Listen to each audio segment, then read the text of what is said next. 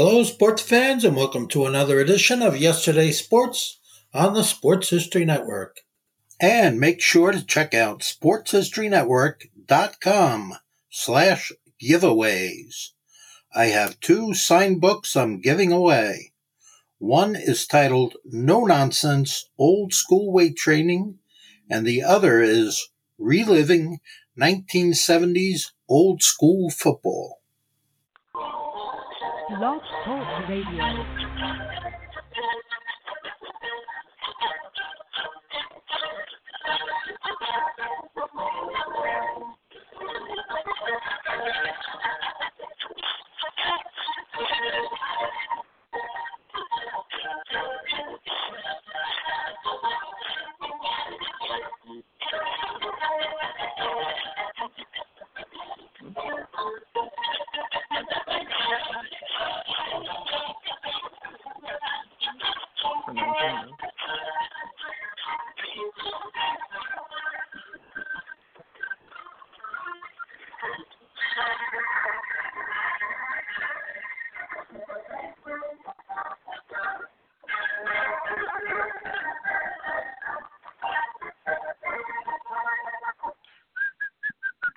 Tonight we'll go back in time to seasons past when twenty-two men raced the record field yesterday, fighting for one more first down, one more yard gain, one final score which would bring victory after sixty minutes of battle on the gridiron. Tonight we'll explore the world of Gridiron Greats. Welcome to Gridiron Greats Football History Memorabilia on the Gridiron Greats Publishing and Broadcasting Network in conjunction with Swick Enterprise. We're live from the Wallingford, Connecticut home of Gridiron Greats Magazine, and I'm Bob Swick, publisher and editor of Gridiron Greats Magazine, and I'll be your host for the show. Gridiron Greats is the only publication in America which focuses upon the history and memorabilia of the North American football game since its inception in eighteen sixty-nine. We cover one hundred forty-plus years of football history and memorabilia, and you can find us on the web at Gridiron Greats Magazine. It is at this time I'd like to introduce my co-host. He is a senior contributing writer to Gridiron Greats Magazine, a football memorabilia historian specializing in three World War Two items, in particular Red Grange, and also Seattle Seahawk items, in particular Steve Largent. He hails from Portland, Oregon. Mister Joe Squires. Joe, welcome to the show this evening. Uh, Captain, thank you for a warm introduction as always, sir. Happy to be here. I'm glad you're here. And unfortunately, I'm going to start off the show on a, on a somber note. I'd like to inform our listeners and readers of the passing of Serge Mahaley.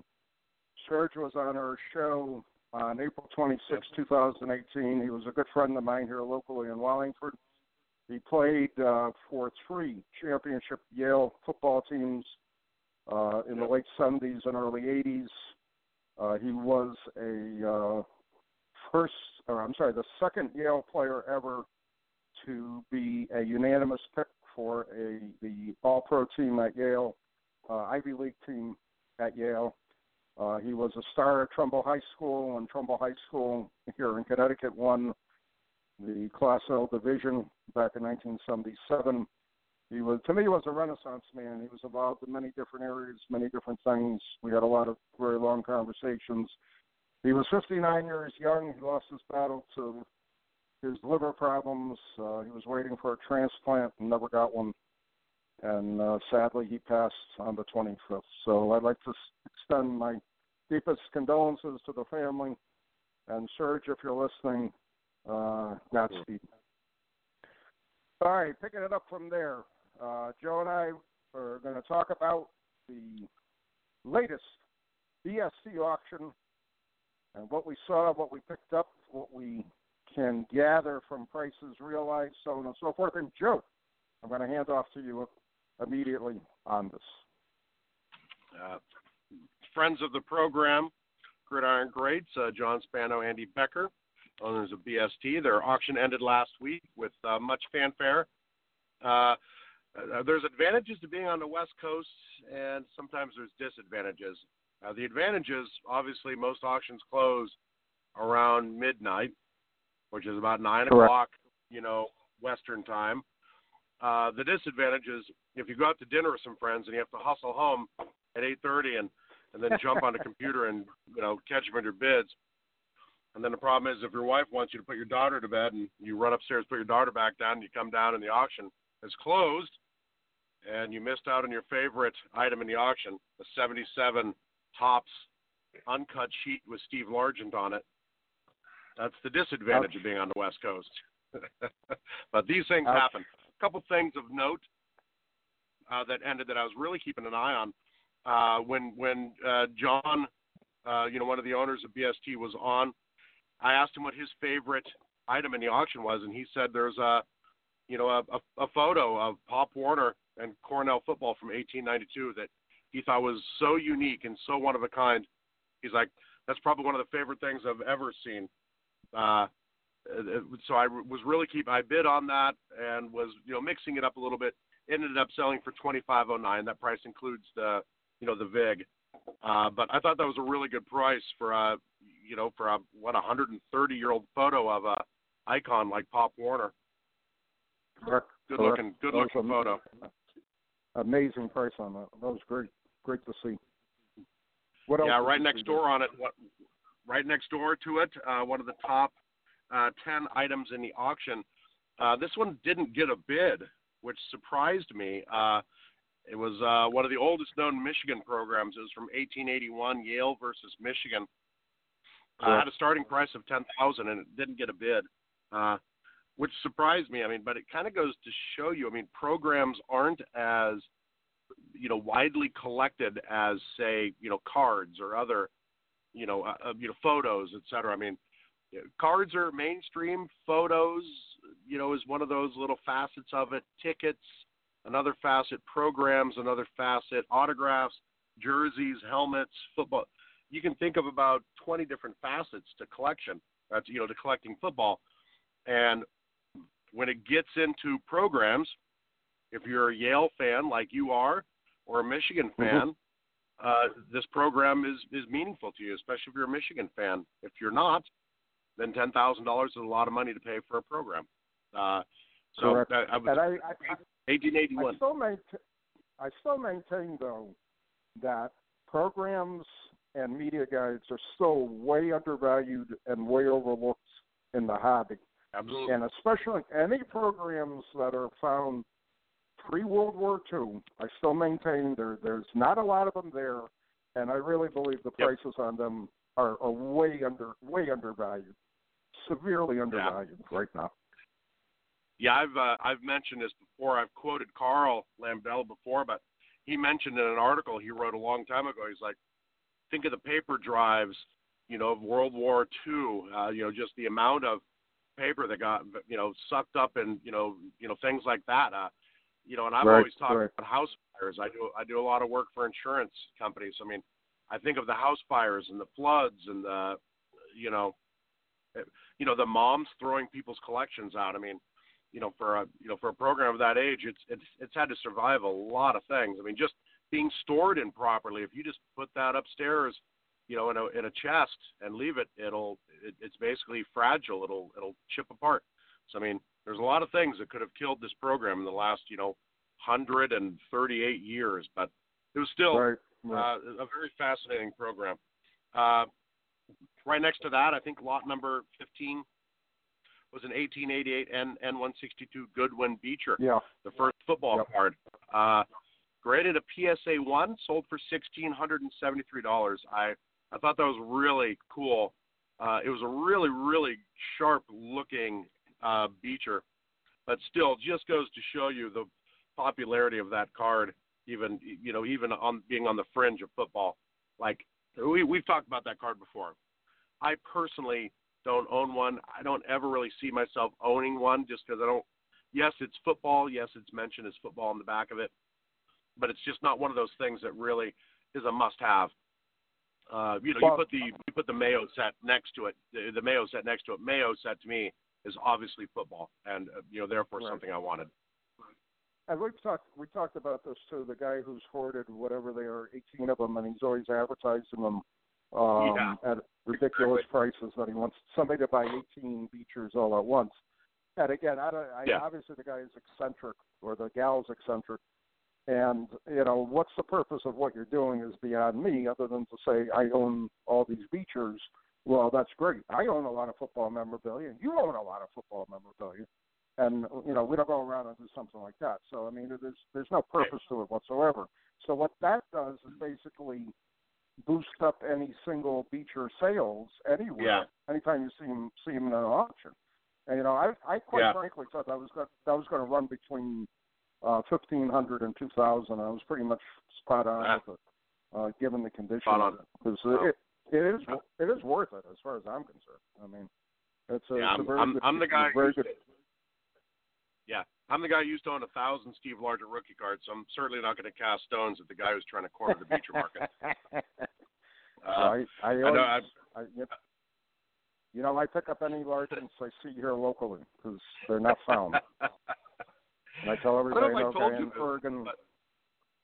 guy in Oregon has them all. What's the most exactly. wanted nineteen seventy-seven uh, Topps football card in Connecticut? Is Steve Largent rookie. Steve Largent. That's all and I can the say. Most Sorry, popularly graded, the most popularly graded card is, and it's it's, it's almost comical. Yeah, I, I single-handedly ruined the pop charts in the seventy-seven Correct. Topps. Correct. Uh, thirty-five Chickle, S G C ninety-six Clark Hinkle, one of your boys, yeah. one of your uh, one of your Packer boys. Forty-one, forty-seven, four thousand one hundred forty-seven. Very strong price for an S G C ninety-six. Uh, that's right. One of those bubble cards. ninety-six is really hard to get crossed over into an eight, eight and a half. Uh, so that just showed, I mean, but that was a beautiful example of the Hinkle. fifty-eight Topps, Jim Brown, P S A seven. That was absolutely one of the nicest centered, beautiful corners, you know, P S A seven. It was an old flip too. Uh, so and that went for twenty-two seventy. There's definitely someone trying to bump it a little bit because a P S A eight typically goes for three to thirty-five hundred. So that, right, that's right, upper end right. of the P S A sevens. And then, as I mentioned, seventy-seven Topps uncut full sheet, including the most sought-after card in nineteen seventy-seven Topps, the Steve Largent rookie card, five hundred thirty-seven dollars. That's the one I came back down from putting my daughter to bed, and the auction had ended, and uh, I had a few choice words for my friends John and Andy, wow. ending the ending the, uh, the auction without sending their good friend Joe a text message. Wow. I'm wow. kidding. I'm kidding. I was I was shocked when I heard yeah. you didn't win that sheet. I, I I wouldn't even go near it. I, I just clicked that clicked on it once. I said, well, that's Joe Squires. I know no that's where it's going. So. Well, that would have made anyway. my that would have made my third or fourth. I think I have two partial sheets with sixty-six cards, and then one full sheet with you know Largent. Wow. So it, it you know accumulating, wow. but still a, a beautiful sheet to have you know for nineteen seventy-seven. Yeah. Yeah, somebody somebody must have picked it up that didn't know me uh, because, you know, they they must have been like, well, you know, most people, know, most normal. I, I'm surprised you haven't gotten emails anonymously from somebody who says, I have a seventy-seven Topps uncut sheet for one thousand dollars with the Largent rookie on it. Do you want it? They're, they're going to flip it. Yeah. Make some money. Yeah. That's not heritage. You know, they don't they don't reach back out. So, but now nah, a great auction, some uh, some uh, good other sports in there that shall not be mentioned. Uh, just a great auction. Congratulations, you know, John and Andy, on another fantastic auction. Uh, I, I think Mike Moran mentioned he had quite a few items in there too. It's just right, really good right. to see really cool, very thinly collected items hitting the, uh, you know, hitting the, the auction house, you know, circuit. It's just, uh, yeah. Well, just, like I said to several people about this auction, it's a historical auction for the simple reason you have items from Mike Moran's collection, you have items from Mike Blaisdell's yep. collection. The catalog itself is historical, just, just to hold the catalog yeah. and see these, like you're saying, very, very thinly traded, very thinly uh, for sale items come up and are available to be bought. Uh, truly, you know, the, the, the, the provenance on these uh these items is just incredible. So to me, it was just it was just an amazing auction all around, and, and very strong prices. There was a couple. Um, I, I just real quick, I want to look at lot three oh nine. Was a nineteen sixty-two post complete unfolded box with six football cards with a Sonny Jurgensen in it. That went for fourteen hundred and thirty-four dollars. Yep. That that was that was a great price, and it was finally finally getting you know some some respect. Uh, is the sixty-two post serial um, set with its basically full size and small size box being collected, and those are amazing items that have survived that long. That's the way I look at it, and again, yep. very strong prices. And the lot right next to it, the sixty-two post serial complete unfolded box with six football cards. Two of the cards were short prints. One for thirteen hundred and fourteen dollars and fifty cents. So that that was that was uh, two great prices on those two items. I, I was very impressed to see those prices being traded. And again, I will say, this auction for me uh, tells me there's a lot of strength in the hobby. There's a lot of interest in the hobby. Hopefully there were some new bidders that came into the hobby and, and picked up some items yep. for their collection or beginning collection. And it, it really bodes well for our, our end of the hobby. I think it's a, it's a great a great auction to see. And again, I'll reiterate, those people who are thinking about entering and collecting programs, media guides, and, and older yearbooks or older publications, to me, now's the opportunity. Now's the time to pick up stuff. Because I honestly feel in five years from now, you're not going to see the prices you see today. I really don't. I think once the hobby matures again, uh, a lot of collectors are done collecting their cards, uh, their, their player cards, their player photos. They're going to branch out into the programs. They'll branch out to the media guides. You know, there's not a lot of them out there. And contrary to what everybody believes, yep. it, you know, it's not like a card. You know, they some programs, I'm sure, from the nineteen thirties and the nineteen forties, there's probably a dozen or less that are in existence today. And where are they? We don't know. So it's something to consider, something to think about. And uh, I, I, I urge anybody who's on the fence about it right now. Right now represents twenty nineteen, twenty twenty represents a buying opportunity that I don't think you're going to see in a long time. That's my opinion. No, without a doubt. So we'll see. Yeah. We'll see what happens in the, in the long run on that. But again, uh, congr- yeah. congratulations, John and Andy, on that auction. Also, very yeah. very strong. And I like good auction. What do you yeah. actually? And it is um, good to see more and more of this trickle in. Oops, sorry, Bob. What did you actually pick up in that auction? I know you got a few un- uncut sheets. Yeah, I picked up the sixty-one Fleer uncut sheet. Uh, oh, there right. was right. one yeah. one other. Uncut sheet. I God dang. Uh, well, I noticed Andy. Uh, it, it got mailed to me the other day, and I just dropped my check in the mail a couple days ago. That's what I love about those guys too. Uh, and I picked up the oh, uh, there's a there's a uh, Red Grange chocolate uh, coupe uh, oh, you know, advertisement right. that went out. Yeah. Uh, yeah. You're gonna laugh at this, but that was a blank you know advertisement that went out, and then local companies would stamp or ink their locality on it, and uh, I've got about five of those now from different areas, w- with one of them being in Washington, in Aberdeen, Washington, uh, that I, I just, it's just one of those little esoteric things, just this one chocolate flyer that went out, and I've just got it from different parts of the country. Just, you know, just, uh, you know, I could consider that for another, oh, the silly things we collect article, but oh, well. Right, right. Well, that's a nice piece. I mean, that, that presents well. Uh, one other thing uh, to look at, uh, there was a sixty-five Namath rookie P S A six, one for twenty-five hundred dollars, nine dollars and fifty cents. And then the remainder yep. of the set, all P S A graded, one seventy-five, one seventy-six of the tall boys, went for forty-seven hundred forty dollars. So that's pretty strong prices for those. And for a Namath rookie in six, uh, that's a very, very strong price for it also. So it was, it was interesting to see. All right, well, uh, we've got to move along here, but again, great auction to talk about it for a couple hours. Great stuff. And I honestly say, uh, you know, again, study that catalog if you received it in the mail, because that is a historical piece to look at, and it's going to show you a lot of different things that you, that have not been seen for a long time, believe me. All right, it's at this time. I'd like to welcome our special guest. He is a lifelong New Englander, the father of two eight. two teenager boys who are sports nuts like he is.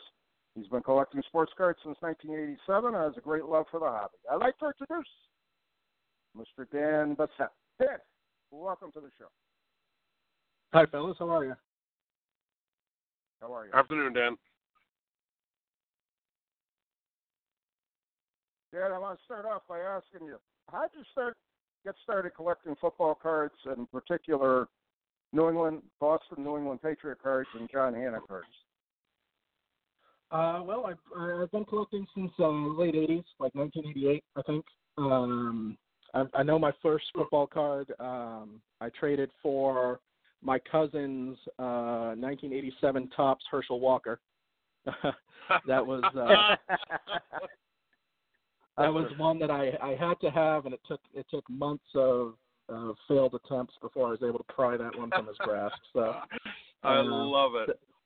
Yeah, so that was pretty cool. And um, after that, um, my, my next football cards were actually the Fleer Team Action uh, cards. I hmm. remember picking up some packs at uh, various gas stations, and I know they don't get a lot of love in the hobby, but uh, I thought they were really cool when I was when I was. What, starting what year were those? There's uh, the seventy-six Fleer Team Action. Are you talking about the eighty-ones? Well, they they were published um, most years in the eighties, as far as I know. Um, I I believe the ones I picked up were in eighty-eight or eighty-nine. Uh, oh, okay. I, I have some Hannah Fleer Team Actions from quite a few years, so um, I think it's, again, with them not being widely collected, I think people don't realize exactly how many uh, how many years those were printed. But uh, it was around eighty-eight or eighty-nine that I was picking those up.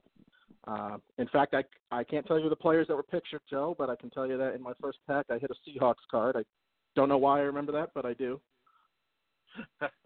I think I think from that year I – I, I want to say, was it a was it a Dave Krieg? I've I've seen him. I that's getting a little late in my collecting uh, realm. You know, was eighty-eight, eighty-nine. Yeah. Uh, yeah. But I I think I've seen a few of them. I think I know what you're talking about. Yeah. It might have been Dave Krieg. It might have been uh, Kurt Warner. Not that Kurt Warner. The uh, Kurt Warner, the running yeah, back the other one. Um, from Penn yeah, State. Yeah. Um, and um, I could be wrong about the year too, because I'm I'm. I snuck a peek in a Beckett book, and they only have them printed as long, late as eighty-eight. So must have been eighty-seven or eighty-eight, not, not eighty-nine. So, right. so, so yeah, so that's, I, that's nineteen eighty-nine was the explosion year for football cards. So it took yeah. everybody by everybody by surprise to a large degree. You had the the way over production of Pro Set, and then you had the beauty of Score, and then Topps had probably one of the worst sets they ever came out with in nineteen eighty-nine, which was just bland, just a, just a lousy set, in my opinion. But again, traditionalists kept with the Topps, and they kind of shunned Pro Set and Score, and then they realized when everybody else and their uncle were buying Score and Pro Set, they just jumped in on, on jumped in and started collecting it. You know what I mean? So it's interesting yeah, you were yeah. on a cusp year, nineteen eighty-seven, which to me, eighty-seven Top set is still a beautiful set. The eighty-eight Top uh, set is also very nice. So, um, yeah. In addition to that, because you had the Bo Jackson rookie in there, which still drives that set. So it's, right. it's an interesting time period to start collecting. I find that find that very interesting. Yeah. Yeah. It's, it's you know, at the time I was buying the new stuff, and then I find uh, that the older I get, uh, so does the stuff that I collect. You know, I've I've moved backwards. Uh, from there, I, I have very little interest in, in modern now, although I do have some some Patriots cards here and there. But um, uh, you know, over the years, it's sort of been the mantra: the older, the better. Um, not quite, not quite like Joe. I, I don't dabble too much in pre-war, but um, but you know, the the fifties, sixties, um, and and then into the seventies is, is sort of my wheelhouse. Uh, even though I didn't start yeah. collecting till a ways after that. Dan, um, so, Dan so, I got to go ahead. Oh, sorry. Did, no, didn't mean to interrupt. Go for it. Well, I was just going to say, I think you asked um, specifically about the Patriots thing. Um, you know, I, I don't know. I don't know when that became an emphasis, um, but it has been for a long time. Um, you know, I, at some point in the early two thousands, I started collecting uh, Gino Cappelletti cards. Uh, a few years after that, I started collecting Andre Tippett cards. Um, you know, uh, they both hold a special place with me. Tippett was my favorite player in, in those nineteen eighties that we were discussing. Uh, some yeah. pretty yeah. late eighties were some pretty dismal Patriots teams, but Tippett was a monster, and uh, he's still my favorite player of all time. Um, you know, Cappelletti was um, fantastic in his own right. And again, as I started to get a, a taste for nineteen sixties cards, uh, he was uh, just a, a player I gravitated to because he was a, you know, Patriot and an A F L M V P and everything. Um, so I actually collected those guys before I collected John Hannah. Um, but, um, you know, after a while, you, you know this, Joe, as a player collector, after a while, um, you start to run out of new things to collect. Not that I'm not still picking up new Cappelletti and Tippett items yep. here and there, but it slowed, it slowed a lot. Um, so I was looking for somebody new to collect. I think this was around two thousand fourteen. I said, I need a new project. I'm not, I'm not going to stop those projects, but I need something to scratch the itch. And um, so I started thinking, well, Tippett's a career Patriot. Uh, you know, Cappelletti's a career Patriot. What other great career Patriots have there been? And it take, only takes about two seconds at that point to come up with the name John yeah. Hannah. And, without a doubt. Uh, that was yeah. that was definitely a nice a nice part about collecting the Patriots, because in the sixties and the seventies and I, and to a certain degree into the eighties also, they had a lot of guys that just played for them and no other teams. So right. you, you, you had a you had a true nice player collection. You you could add a lot yeah. of different things that, that would supplement it. So it's it's a it's a nice theme to collect. And now obviously today most younger kids and, and, and adult collectors are going for Brady's, obviously, because we know he's going to end, end his career as a Patriot, contrary to what everybody's trying to trying to say now. But I really believe he's a I hope a you're Patriot. Right. You know, I think he is. I, I can't I can't see him going going anyplace else. I see him. I know. I, I see him playing I, here I in Kansas England, City. No, I, I know the New England media. They're gonna they're gonna create controversy all the time. I mean, I, I'm used to it. I mean, I'm, I'm I've lived in, the, in Connecticut all my life, so it, I get it. I get it on both sides. I get the Boston. Uh, slant and I got the New York City slant, so I'm right in, stuck in the middle of it. But I, I can't see Brady going anywhere. He'd be foolish to go anywhere. And if Belichick's going to coach forever, you know, he's going to stay forever. I mean, the guy at his age is just, he's an incredible athlete. I mean, I don't care what anybody It's hard to other picture guys, one without the other, isn't it? Yeah, Brady and Belichick. It's hard to imagine what it's hard to imagine Brady without Belichick and Belichick without Brady. I think. Right, right, exactly. Uh, yeah, exactly. Yeah. Exactly. I get the feeling Brady goes to Kansas City for one year, like Joe Montana did. No, no, never happened. And what did they do with Mahomes, Joe? Never, it'll never happen. If anyone, I'm, I'm just battle, kidding. Just to satisfy you. Hey, hey, hey, Bob! If I wasn't stirring the pot, I, I wouldn't. I wouldn't be a good co-host. You know, you know, Dan Hannah. Hannah reminds me a lot of. Uh, I mean, just Steve Largent in this day and age of free agency. You know, to have a a great like Hannah who played his entire career, you know, in New England, uh, it's just it's classy. It just it goes back to show you just how, how it used to be. You know, I, I just I sure. I always appreciated that about him. Sure, I, I love the guys that spend their career with one team, and I love the guys that are, are blue collar guys. I think Largent was one of those. Uh, Gino and Tippett, you know, brought their lunch pail and. and I think Hannah's, you know, the ultimate blue-collar guy. So uh, it was yeah. sort of natural to collect him. Uh, you know, you guys talked about Brady, and we're talking about players that spend their whole career with the Patriots. Uh, you know, a couple of years ago, I did dabble with the idea of uh, collecting Brady. And uh, I did more than dabble, but what a monumental task that is. And, oh, my gosh. Uh, w- when I got to about eight hundred different Brady cards and realized that it was still just a drop in the bucket, and, uh, you know, realized that uh, to knock off his couple of top rookie cars, I could buy a car. I, uh, yeah. You know, I, uh, yep. I actually purged about ninety-eight percent of that collection. I've still got a few rookie cards, a couple of nice pieces that I like, but, um, you know, I think I sold close to eight hundred cards in one oh, lump to a to a Brady collection. I, uh, uh, it was just, it was just I tried much. putting the uh, I tried putting the Jerry Rice master set together once. You know, and obviously he's eighty-six to two thousand five, and so just right. the, just the you know tail end of his career, last six years is where you start getting, you know, like fifty cards per year. And when I started off, right. it was like two hundred cards in the master set, and I immediately was like seventy percent done. And then a month later, it's three hundred. And a month later, it's you know, and just I realized I was chasing this moving target. It hit a thousand, mm-hmm. and I had five hundred Rice cards. And I tapped out, and I was like, you know what? I, I can't. I need a I need a target, not a moving target. It was just, all right, so let me just go back to the to the Jerry Rice basic top set. So, yeah, I know, right. I know exactly what you mean. But, so now we all want to uh, know, how many of those Rice cards do you still have? I I have his rookie card. I just I kept I kept that one. So it, yeah, I I really uh really pared my collection down about four or five years ago and just started collecting what I like. I I'm I'm very very happy. But you've got an amazing collection. I've I've seen a couple of the things you've been you've been chased you've chased after. You know, particularly your John Hannah card, your collection. Just if you could whittle it down to a few favorite things, you know, what what what would your top six be? Top six, okay. Um, well, you know I want to include Tippett. I said he's my uh, my favorite player of all time.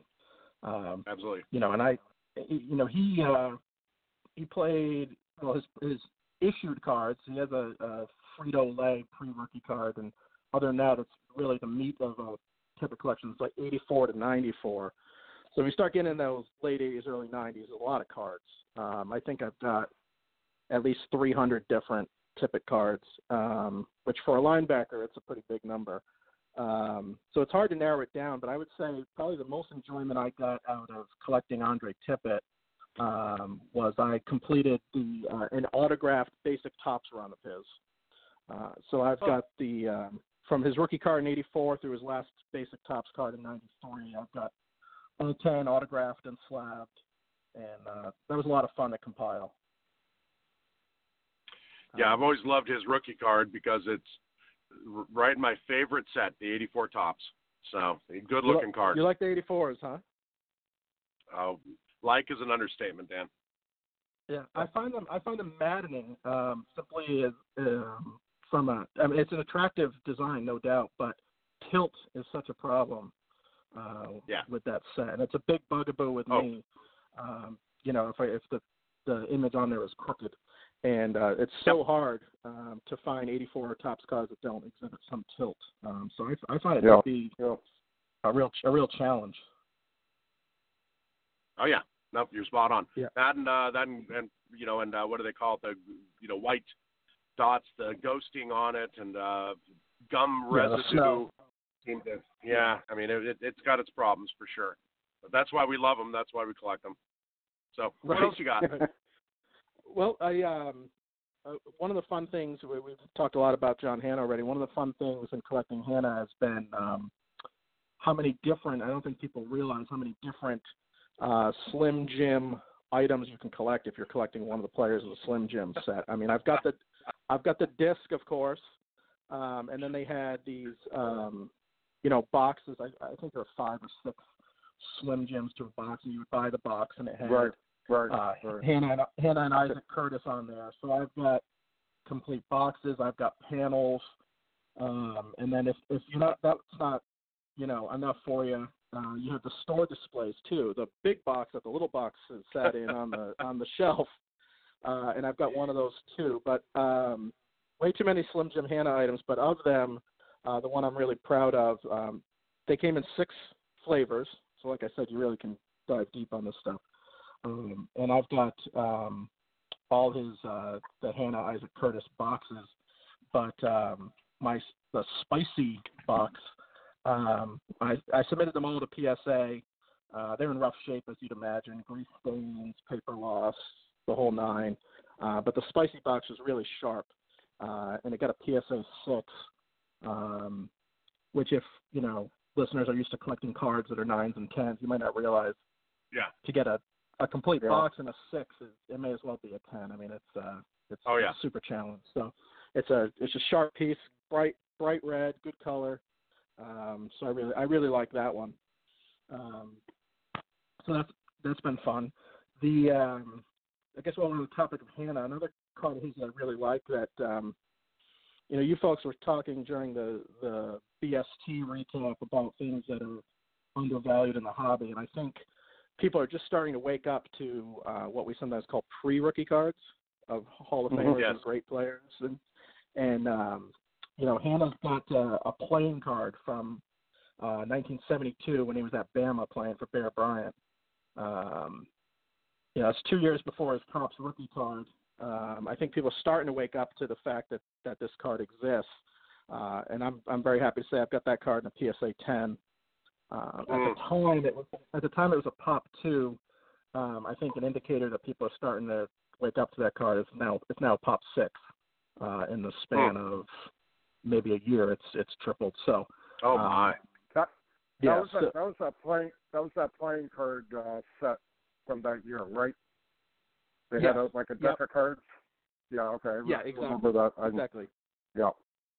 And now the I'm trying to remember what, is... what card in the deck he is. I, he's, he's a club. I know that. I don't remember if he what number he is. It you know it actually uh, depending on who you talk to, some people call that Bear Bryant's rookie card in that set too. Right, right, uh, right. Ryan had been around forever, but they don't issue a lot of coach cards. So, um, right. So depending who you talk to, sometimes that's considered his rookie card, even though it was in nineteen seventy-two. Yeah, and, and it's, uh, it's, it's interest. It's interesting to see on that. Um, just stepping back a bit to the uh, seventy-two Alabama set, how many decks of cards were just broken up to get those two cards out of it to get them graded? You know what I mean? Yeah. And uh, and right. just just amazing. I still go to shows. I still see some singles every once in a while of uh, lesser known players, and uh, dealers are just trying to get rid get rid of them. But I realize too they they probably broke up the set or whatever uh, just to get the the Hannah and to get the the Bear Bryant in them. Well, I, I gotta admit, I'm I'm one of the ones that's guilty of that. Um, you know, I, I had eBay serve, uh, save searches for this card for years. Uh, it wasn't showing up raw or graded. I'm going back a few years now. This might be four or five years ago. It wasn't showing up, wasn't showing yeah, up. Yeah. And uh, a full deck showed up, so I opened it up, submitted the Hannah and the Bryant to P S A. Um, I didn't dump the rest. Uh, I've got them in an album, and I held on to the box that they came in, which the box was in really nice shape. Um, but ultimately, mm-hmm. yeah, I'm one of those people that was after the Hannah and the Bryant, and uh, the other cards were sort of superfluous. So, mm-hmm. yep. So the uh, any, you know the Slim Jim. Any other key cards? Yeah, I was going to say any the other Slim key cards. Other... Sorry. Um, no, just the, uh, you, the... back to you. Okay, yeah, the Slim Jim box, the Bama card. Those are probably my favorite Hannah cards. Uh, I mentioned yeah. I really love uh, collecting Gino Cappelletti, uh, and I and I'd be remiss if I didn't say that um, I met Gino. Well, I wrote to Gino a couple times oh. through the mail for autographs. Uh, met him at a show. Was astounded that he remembered my letters. Uh, my kids and I oh, got wow. pictures with. Yeah, my kids and I got pictures with him. Um, they still say they've met a lot of athletes with me. We go to a lot of signings. They still say he's the nicest athlete they've ever met. Uh, continue to correspond with him through the mail for a couple of years after that. I have some nice personal notes from him and stuff. So I'd be remiss if I didn't point out that Cappelletti is one of the true, real, real gentlemen of the game. I mean, just a, just a super yeah. nice guy. Wow. Yeah. Uh, so in collecting his, um, my favorite item, I'm not sure a lot of collectors know about him. I'm not sure there's a high demand, but I think it's gorgeous. Um, in nineteen sixty-seven, he had a He and a few other players had a um, uh, endorsement deal with Caperland Nylon. Uh, Caperland okay. was yeah. uh, was doing everything from golf shirts to ski wear, uh, and uh, you could mail away for these photo premiums. Uh, it's an eight and a half by eleven glossy black and white photo um, of the the player you mailed away for. It would come in this um, this nice folder. Uh, with an, another eight and a half by eleven sheet that had a bio, bio of the player and stuff, and uh, I was really excited. I've got I've got the the whole um, kit for uh, for Gino. Uh, the photo is the same photo they used on his nineteen sixty-two Fleer uh, rookie card, so it's him with his leg high in the air, having just released a kick, um, mm. and uh, and it's uh, you know it's one of those items that's not around. Like most of the items I'm listing here, it's not um, not necessarily doing this by va- uh, monetary value so much as uh, sentimental value, and I, I really yeah. enjoy looking at that. I really enjoy looking at that photo. Uh, an interesting interesting footnote is um, some of your listeners might know Todd Tobias, and uh, Todd never heard of him. Uh, uh, Todd stumbled upon uh, a photo looks exactly the same as my Caperland photo in every way, uh, except at the bottom, instead of saying a Caperland All-Star, it says an Allied Chemicals All-Star. And Allied Chemicals was the parent company of Caperland back in the day. Um, mm-hmm. And after uh, after some prying, I was able to, to um, that that migrated from Todd's collection to mine. So I have the Caperland photo and everything that came with it, but I also have the uh, the Allied Chemicals. Um, I guess you could call it a parallel to that. Uh, it's still the only one I've seen. That's neat. That's interesting. Yeah. So uh, yeah, uh, yeah, uh, yeah, variations. Do you do you collect anything else in football cards or football memorabilia? I do. Um, I uh, you know I try to stay focused on the Patriots, um, sp- specifically the three players we've talked about. Um, but I'm sort of an autograph nut too. Um, that hasn't always been the case, but it's become increasingly so. Uh, maybe in the last couple of years. So I've got a few hundred. Um, different players' autographs in football. Um, you know, everybody from Joe Montana to, you know, ab- absolute nobodies that you'd have to Google. Uh, if they played in the N F L and I don't have their autograph, I want it. Um, it's not a main focus. I haven't made as much headway with it as I maybe could have if that was all I was focused on. But, uh, yeah, I have a few hundred, few hundred autographs. Um, almost all of them are on cards. I'm a card guy first and foremost. I don't have a place to display a bunch of balls or a bunch of photos. Um, so, uh, you know, autographed cards uh, are a thing. Um, I think I sh- share a sentiment with a lot of uh, collectors in that I'm not I'm not crazy about the new sticker autographs. Um, I'd, yes. I'd, be, I'd be lying if yeah. I said I had none yeah. of them in my collection, but I have very few. Um, in fact, most of mine um, – are, you know, vintage cards that were signed at a later date. Uh, I love going to signings. Bob can tell you, living in the Northeast, there's always somebody signing somewhere, so it's it's fun for my kids and I to go, uh, you know, meet a Logan Mankins or meet a Kevin Falk or um, somebody like that and, uh, and get them to sign a card, shake their hand, maybe have a minute minute chat. Uh, so we like to go to signings together, me and my boys. That's cool. Yeah, that's something that the, the Pacific Northwest doesn't have much of. Uh, yeah, yeah. Check. Yeah, one more disadvantage being a West Coaster. Yeah, for sure. You know, there's a lot there, of good shows whatever, on the East Coast. For whatever reason, there, there's always been a predominance of shows, I've always said, from New York to Boston, oh, actually from Philadelphia to Boston. And, again, a lot of our shows here, I mean, in the eighties when, when cards were taken off, you started seeing a lot of shows. And as shows phased out, you still see a lot of shows in the Northeast. You know what I mean? For example, you got the yeah. uh, Shriner Show in Boston this weekend. Uh, big show. Uh, massive amount of dealers. Uh, you got the White Plains Show in White Plains, New York, a few times a year. Uh, in Connecticut, like I said, we, we have basically four shows a month. A couple of them are basically just coin and stamp shows, but the other couple are still sports card shows.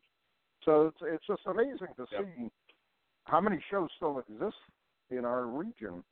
And uh, next year, with the National being in Atlantic City, you're going to see a lot of you know a lot of East Coast dealers that you don't normally see at any other national or other show. Other than like a Shriner Show or um, White Plains and so on and so forth. So there, there, there's right. a lot greater availability than uh, where you are, Joe. And uh, that's too bad because it's, you know, it's still, it's still fun going to a show. I don't care what anybody says. So. Yeah. Yeah, does, well, does the Cranston, Rhode Island show still happen? That was a big one for a lot of years. Uh, say that again, I'm sorry? The Cranston, Rhode Island show, that was a big one for a lot of oh, years. Oh, yeah, I don't know if yeah, that that's still happens. Yeah, I forgot all about that one. Yeah, I haven't, I haven't gone there in yeah. years, but I know that I know that's still around. Uh, and yeah. Rhode Island has, has another small show. I forgot. I, it's not in, maybe in Warwick. I'm not sure, but I know Cranston's was a really big show for years. Um, yeah. And actually, I, I set up there back in the early nineties one time, and um, you know, it, yeah, there there's shows everywhere. There are shows everywhere. Yeah. Dan, you've you've talked about, you know, personal letter correspondence with players, autograph signings. You've got to have some great stories uh, about, you know, collecting football cards you, you can share. those are those are both pretty impressive. Yeah, yeah. So it's uh, you know, collecting is uh, has has been a lot of fun for me. Uh, I got to say though, the the biggest hobby high I've ever had uh, happened uh, just a couple of months ago, and I think you guys know about it. Um, but I'm I'm happy to always happy to talk about it again. Um, as a uh, as a Gino Cappelletti collector, uh, my white whale for gosh. six years since I found out about it has been uh, his Eskimo pie card, his nineteen sixty-nine Eskimo uh-huh. pie card. Um, wow. That's that's a set that's a set that not a lot of people uh, know a lot about. Um, you know, it's pretty obscure food issue. Uh, to boot, the Cappelletti card is one of uh, the short prints in the set, so it's uh, super hard to find. Uh, yeah. For the first two first two or three years, I didn't even know what it looked like. You could Google. Uh, nineteen sixty-nine Eskimo pie Cappelletti and come up with yep. no images.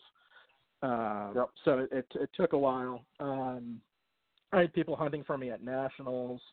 Uh, I would go to local shows and shops, and they hadn't even heard of the set. Never mind had a, a Cappelletti to sell me. So um, then suddenly last year, after years of searching, one shows up on eBay, uh, and it's gone within an hour. By the time I knew it was there, it was gone. And it uh, and it was gone for about two hundred less than I would have been willing to pay for it. Uh, so that was a real um, a real blow, you know. Um, later in two thousand eighteen, our our friends at B S T had um, I don't remember, it was either a large lot or a complete set uh, that included the Cappelletti. Um, but you know, we were talking thousands of dollars for the group of cards when I really only needed the needed or wanted the one. Um, you know, I suppose in retrospect I could have uh, bought it, broken it up, resold it, made back a good portion, and kept the Cappelletti. But I, I didn't, I didn't go there. So I, I started to think I'd really never own one. And uh, then in late August this year, I, on a, one of the message boards that I frequent, I get a, uh, you know, there's no secret in the hobby at this point that I was looking for this card, and I, I get a private message on this message board that says. Uh, the subject line is, I got you a Cappelletti Eskimo pie. That's all it says. So, um, you know, you can imagine that. My first reaction was, yeah, right. Huh? yeah, yeah, yeah, right. This is this is a very elusive card, and, and sure you did. And, um, you know, uh, Tyson said, hey, I um, I saw it on eBay at a very low price. I snagged it. Um, I'll sell it to you at cost. Uh Again, I'm thinking it was on eBay and I didn't know about it. But sure enough, I looked there, uh, and there it was in the sold and at a extremely low price, uh, which, again, I, I can't help it. I was still skeptical. So um, I reached out to a couple of, couple of people I knew who knew a lot about the set. Uh, one guy who I would say is probably the expert on the set and shared some, some scans or the photos from the eBay listing. So does this look real to you? Uh, once they said it, it looked good to them, then I started to get really excited. So um, quickly, you know, offered, said, yeah, I want it. Um, you know, offered the guy a finder's fee. He said no. Uh, I sent it anyway. Um, but, you know, after six years of hunting, and even after the, the finder's fee, I, I got it at about twenty percent of what others had sold for. Um, you know, it was a... That's that's how badly this eBay seller had mispriced his card. That's outstanding. Uh, wow. Yeah, wow. And uh, you know, got it got it in hand. Again, a card I never thought I'd have. Got it in hand. It's gorgeous. Uh, it took six years, but it was worth the wait. And um, you know, one note on the Eskimo pie set: uh, most of them were cut uh, right off the ice cream carton. Uh, right, but there's right. a, or right after the right, out, right off the box that the ice cream sandwiches came in. But there's a rarer sticker version, and um, as if I wasn't fortunate enough, mine happens to be one of the stickers, uh, which sell for a premium over the, uh, over even the cardboard version. So um, that was that was definitely my uh, my biggest hobby high for sure, and it happened just a couple of months ago. So you know, one thing, one That's thing very about cool. that sticker. Yeah, I remember you. That sticker version, I, and I always threw out this theory um, that they printed the stickers for when they were sending the Eskimo pie boxes to the locations, the local, you know, like Boston area or whatever, and they would tell the people uh, at the grocery store, pull off the sticker and just stick it on the box type of thing. I don't know how true or how how incorrect that would be. It would seem logical, but again, you don't see many that are, you know, unstuck off the, the green backing paper. You know what I mean? So I don't yeah. know how true that is or not, you know. Well, it's, that's a it's great, one of the great, great things about that set is it's it's an enigma. Um, you know, there's so much that's not known about it. Uh, I've you know I've also heard about the stickers that um, if you weren't buying a box of them at the grocery store, if a kid was buying one individually at a ice cream shop right. or whatever, you know, they bought one and they handed them a sticker. Um, so I you know I don't know how truthful that is either, but there's a lot of theories and not a lot of concrete knowledge about the Eskimo Pie set, and uh, right. it's a pretty, it's a pretty cool set. Um, if you're a Patriots fan, it's a real bear because. Um, That the, there are three short printed stickers as far as I or cards as far as I know. Um, one of them is basically an advertisement that you know, hey, send in and get uh, this this swag.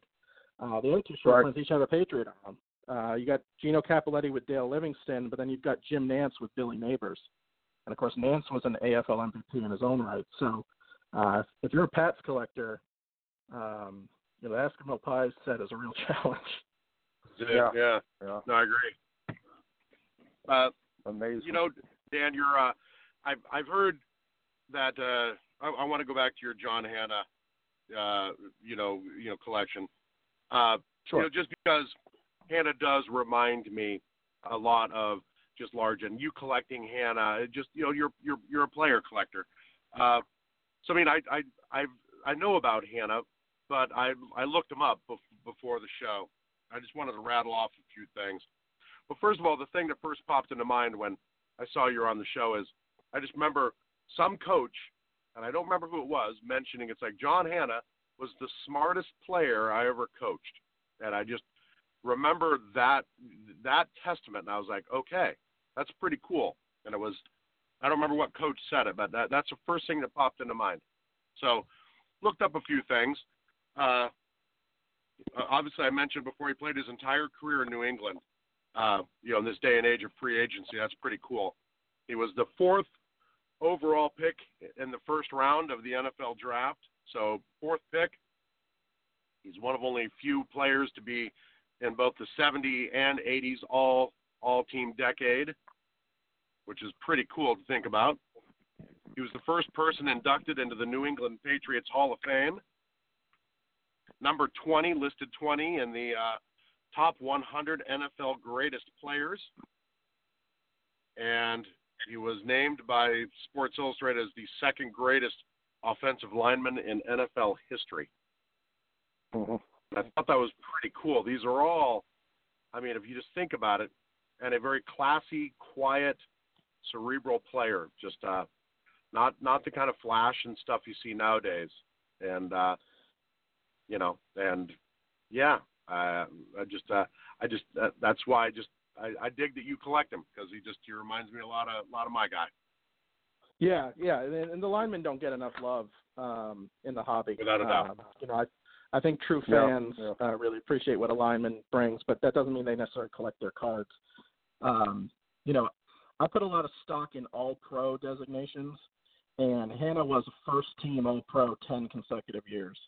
Um, yep. I, I haven't done my I haven't done my research to see how many guys can say they were first team for a decade straight, but uh, it can't be a very long list. There's not many, yeah. Not at all. Yeah. Dan, what? There's some great accomplishments.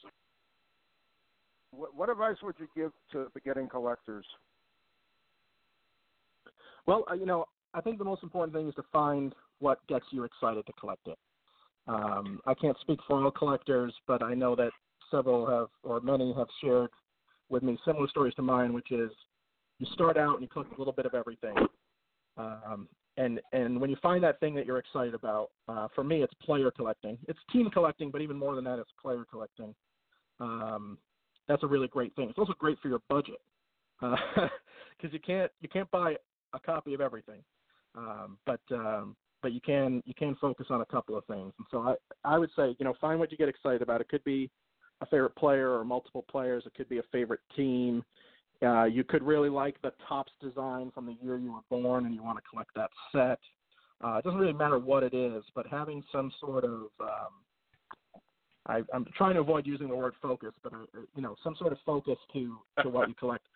For me, it in, it increased my my enjoyment of the hobby exponentially once I once I um, got on the track of player collecting and, and team collecting. And I purged a lot, most of my non-Patriot stuff, with the exception of some really great autographs like Joe Montana and stuff. But um, you know, it um, that's another great thing too. If you stay focused, it, it really helps the storage storage dilemma.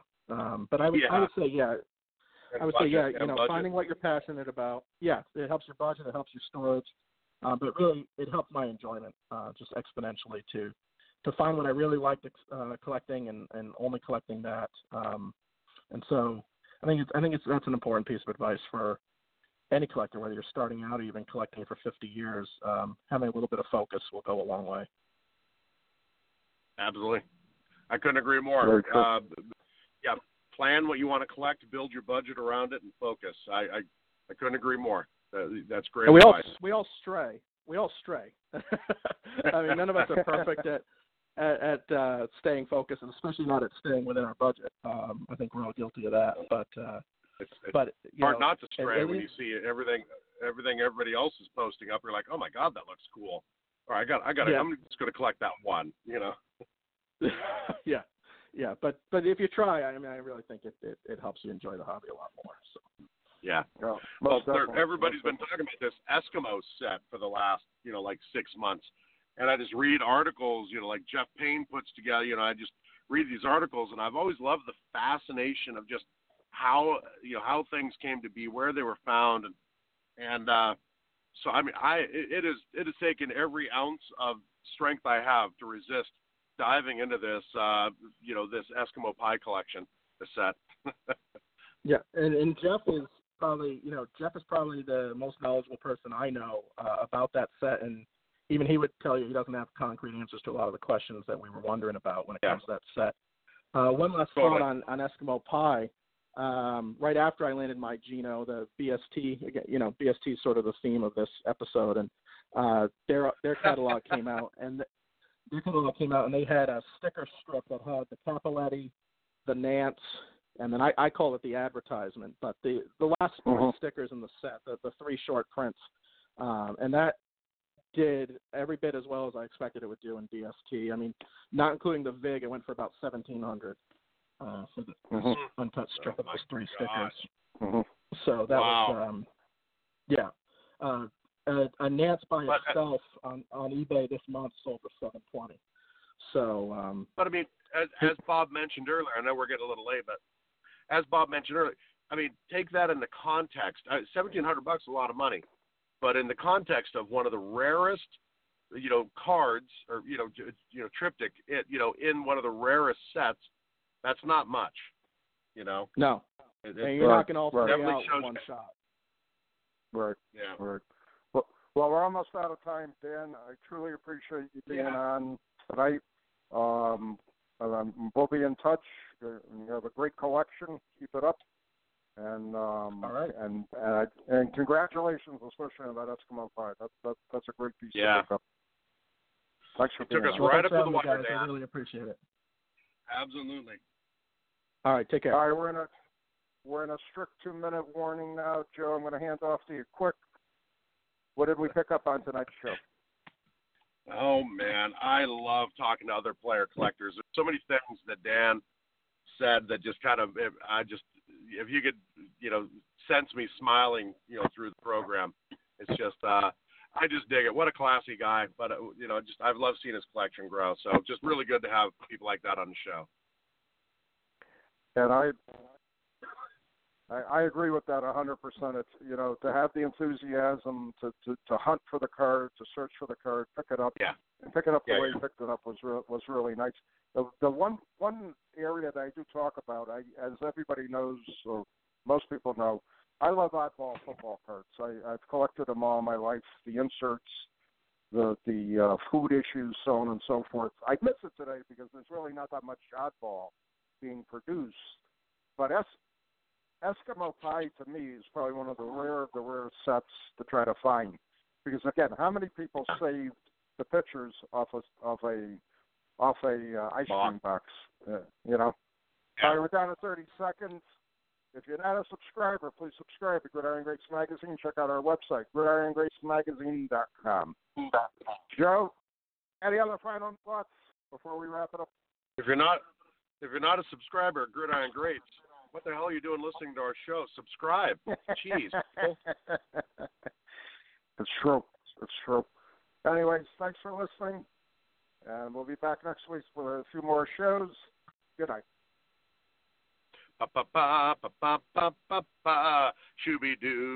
Hey there, Sports History fan. This is Arnie Chapman, a k a the Football History Dude, and I wanted to thank you for stopping by to listen to another episode here on the Sports History Network.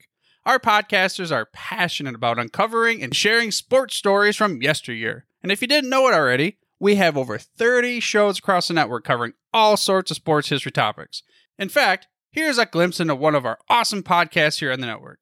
Do you wish you knew more about the one hundred seasons of the N F L? You're in luck because you found the Football History Dude podcast, where each episode is a journey back in time to learn about the rich history of the N F L. From the founding of the league in an auto showroom, all the way to what it is today, America's favorite sport and a behemoth of an industry. My name is Arnie Chapman. Football is my passion, and I want you to come along with me each week to explore the yesteryear of the gridiron. So hop on board, my DeLorean, and let's get this baby up to eighty-eight miles per hour. How about that? I bet you're super hyped to go listen to that new podcast, right? Well, to learn about this show and all the other podcasts on the network, head over to sportshistorynetwork.com forward slash podcasts. Again, that's sportshistorynetwork.com forward slash podcasts. Head over there today to find your next favorite sports history podcast.